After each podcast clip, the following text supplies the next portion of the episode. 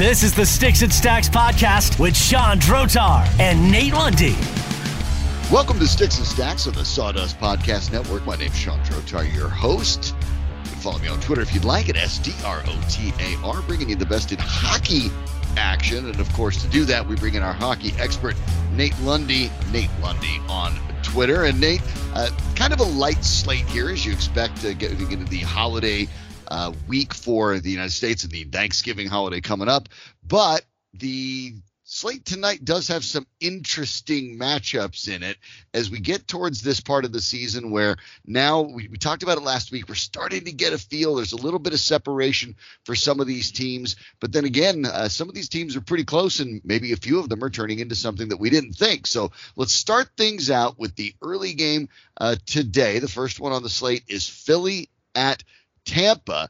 This is a a Philly team that I think has surprised a little bit. I'll be honest, I didn't expect them to get off to a start uh, quite this good, especially since they're doing it uh, with a pair of goaltenders playing a, a pretty good chunk of the time. It's almost a 50 50 split. Yeah, it, it, really is. It's been a, um, I, I think, a really fascinating start to the overall season for, as you said, a lot of teams that uh, maybe we've seen some surprises, both good and bad. But this, you know, this Philly and Tampa game, this is a really interesting one. I, I'm going to pick Tampa but I'll tell you what, Sean, I don't know it, when it comes to my overall betting that this is going to be the most, you know, hammer at home confidence kind of pick. Uh, and it's because of two words Brayden Point uh, who is out indefinitely with an upper body injury for Tampa, and losing him is obviously a big deal. Um, he is uh, a guy that garners a lot of points for them. He's got seven goals, he's got six assists uh, so far on the season, but basically he got tripped up, he hit the crossbar.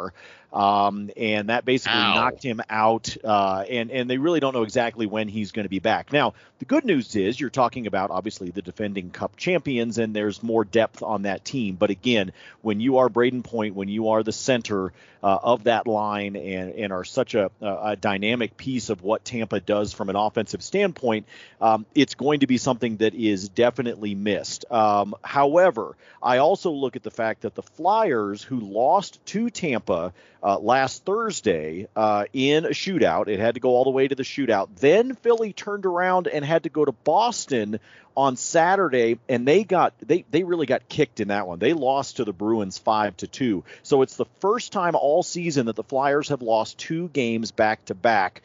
Now they've got to go to Tampa, where even without Brayden Point, you're still talking about a very good Tampa team that started out of the gate a little bit slow, uh, but has lately looked a heck of a lot better. So I'm going to be really curious to see how Tampa reacts again without having Brayden Point out there against a Flyers team that has kind of outperformed what people thought.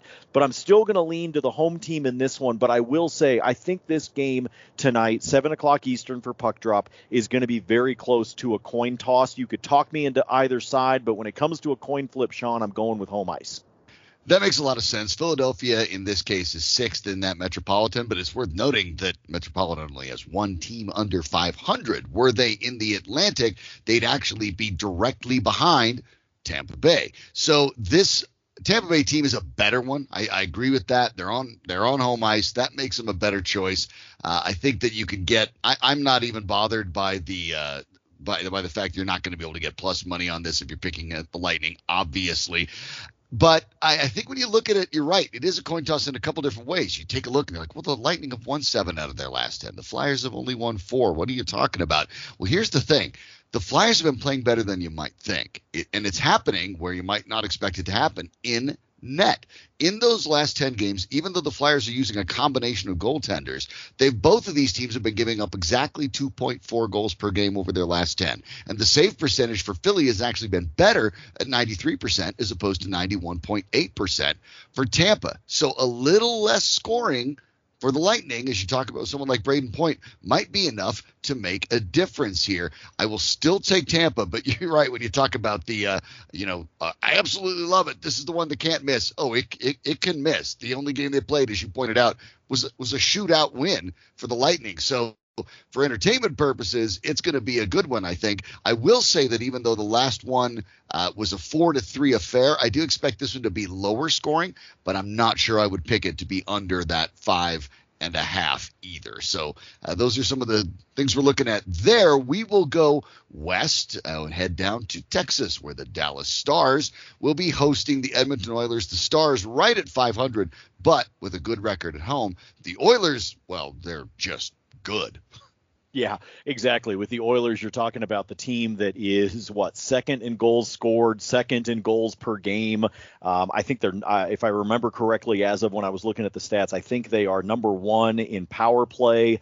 Um, and they're converting on the power play, by the way, at an obscene rate, nearly 40%. I mean, it is a, they have been absolutely dominant from the offensive side. But this, Sean, is going to be a lot of strength on strength because the, the the Dallas Stars have won three out of their last four games, um, and they've managed to score. But part of what is happening for Dallas, and where I think they have um, really kind of uh, trending in the right direction compared to how they started the season, is that Dallas is playing much better defense um, than over the course of this last stretch than what they were doing. I think to start off the season, I think they've looked a lot better um, on the blue line uh, than they did to start off the season. And so you're looking at strength on strength, right? This amazing Edmonton offense against a Dallas team that's playing better on defense and a Stars team that is getting a lot better play out of net. Now, obviously, Braden Holtby is injured, so they don't have Holtby to be able to help them between the pipes. Anton Khudobin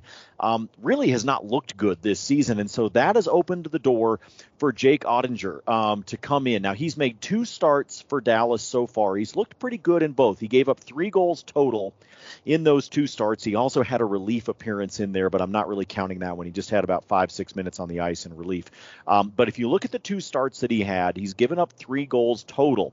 Um, and, and he is, I think, going to be truly, truly tested. We are going to find out just how good Jake Oettinger is when he goes into net to face off against Edmonton.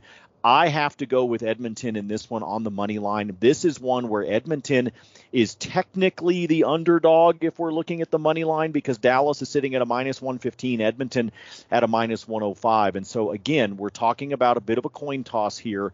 Um, but in this case, I am going to side with the offense because I don't feel like I've seen enough out of Oettinger yet um, between the pipes for Dallas to know that this is a goaltending answer for the Stars. Um, you know, as I said, they're they're dealing without having Holtby because of injury. Khudobin has not played well, so Oettinger is in there almost by default. Yes, he's performed well, but as I said, Sean, it's only been two games. Right, and uh, obviously you don't face an offense like this with regularity. I also like the Oilers, but I also like the over in this one. If you're curious how the offense is going for Edmonton, well, Draisaitl and McDavid are one-two in the league in scoring again, but it's the power play that you mentioned, Nate, that is just shocking to me. Draisaitl has nine power play goals. There are only three players in the entire NHL that have half that many, and Right behind it, with four power play goals at least, well, is his teammate Connor McDavid. So this one is the one I feel good about. I think that not only the Oilers are going to win, I think they're going to go over that five and a half. And if I were going to throw a little dart, little player prop tonight, I like Draisaitl with a goal as well, simply because this team draws penalties and they cash them in. So let's take a look at our last one, Nate, and I'll, I'll lead it off a little bit. We have the Blackhawks taking on the Flames. Uh, the Blackhawks obviously still having a, a, really wobbly season at best. Calgary, uh, a really good team here. Johnny uh, Hockey seems to be getting it back. Gaudreau seems to be looking like he has in the past. This is an impressive team in Calgary. Both of their goaltenders playing well. By the way, Markstrom with seven wins, Vladar with four wins. To me, this is easy. The problem I have is trying to figure out where to come down on something that makes any sense because uh, Calgary is so heavy a favorite. I don't necessarily love that one. When you get it open to the t- minus 200 plus, generally I, I, try to avoid that one. But you know, you look at that uh, over under six. I guess if I have to take something, I'll take the under at six. But I'm not gonna lie, I don't love it. Yeah, I, I know. This is where you get creative when it comes to um, to some of your hockey betting, Sean, and and it's because we do see, you know, I, I would say most nights in the NHL there is at least one game that um, is extremely lopsided when you're looking at the money line. And and obviously this is that game for tonight. Only three games on the slate. Nine o'clock Eastern is when the puck will drop on this one at Calgary. Um, and so you're right. You're seeing the Flames in some places minus 240, minus 250 uh, on the money line. And and like I said, there's almost always one game every night that that sits with this kind of a money line. So that's when you're going to look at two different things. Uh, you're going to look at the puck line, which I do not bet frequently, but I do pay attention to the puck line when you have such a dominant favorite um, like the Flames are tonight. So uh, you can look at that, or you can sort of split the difference um, between the two. And that's what I'm going to look at with this Calgary game, Sean. And that is if you go to um, uh, uh some sports books refer to it as the three way line, others call it the 60 minute line. Basically, what's going to happen in regulation? I do not see a way that Chicago can keep this close enough to force it to go into overtime. So if I jump on the 60 minute line, meaning Calgary wins in regulation, I take that minus 250 and I bring it down to a minus 145. So a much better payday, uh, maybe something that's a little bit easier for you to swallow, or maybe something that you uh, that you decide you want to parlay together with something else. And and I'll tell you this, Sean, I I don't shy away from. Obviously, I love hockey. I love being able to be on the pod and we talk hockey all the time. But sometimes these are the kinds of things you can do with a cross sport parlay um, right. that you can bring things down and you can help yourself out. And, and, and I say that with the money line. So strictly looking at this game by itself, I would take Calgary on the 60 minute line and bring it down to a minus 145. But I'll also throw this out there for you. Uh, you and I reside in uh, the great state of Colorado and in the Denver metro area. Uh, I think Denver's in trouble tonight as they travel to face the Portland Trailblazers. Um, I think some of the injuries and such have caught up with uh, the uh, the Nuggets overall here, and, yeah. and I think they're going to be in trouble on the road in a nationally televised game against Portland. So, uh, you know, I, I, I brought this up to some folks here in the office earlier today. If you take uh, Calgary just on the straight money line, so again, a minus 250, big number. But Portland is a heavy favorite at home against the Nuggets. Sean, if you decided you wanted to cross sport and talk a little NBA and some hockey, that two leg parlay of just those teams to win, regardless of overtime, regardless of spread, they just have to win. I can make that parlay into a minus 110 much more of a normal yeah. juice that we're used to seeing. So, as much as I love talking about hockey, sometimes, as you just pointed out, there are some bad spreads that just you know you just can't get yourself to make that kind of a bet because the payday isn't all that good. Well that's when i go and i want to find something i can pair it with that makes it more profitable. And i think the blazers are going to win rather handily i think against uh, the nuggets tonight. And i can create a cross sport parlay that'll give me a better payday See, I like that. Uh, and one, it's it's it's a lot of fun actually too. But it, it, helps in those kind of situations because when you think about what you're you're doing here, you're taking basically the biggest favorite of the night on the on the NHL, and then you're taking one of the very biggest favorites of the night in the NBA. And even if you don't know very much about the NBA, you're taking the biggest favorite just on the money line. They just have to win. So your odds are pretty good anyway, even if you haven't been able to you don't know the sport as well.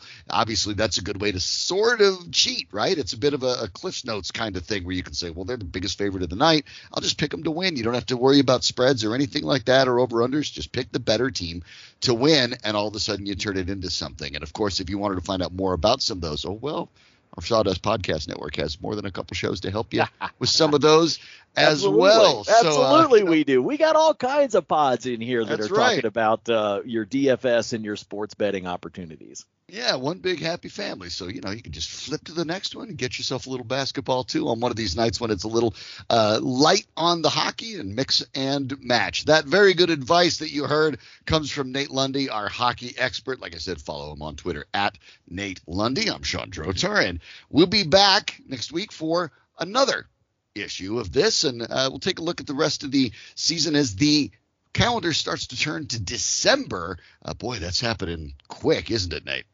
Oh yeah, it's coming up on us very quickly, and you know this is this is so much fun this time of year, Sean, because you know we truly, uh, if you're if you're a sports fan, it's a great gift. If you're a sports bettor, it's a great gift, and the reason being we have our NBA and our NHL. We, of course, have the National Football League.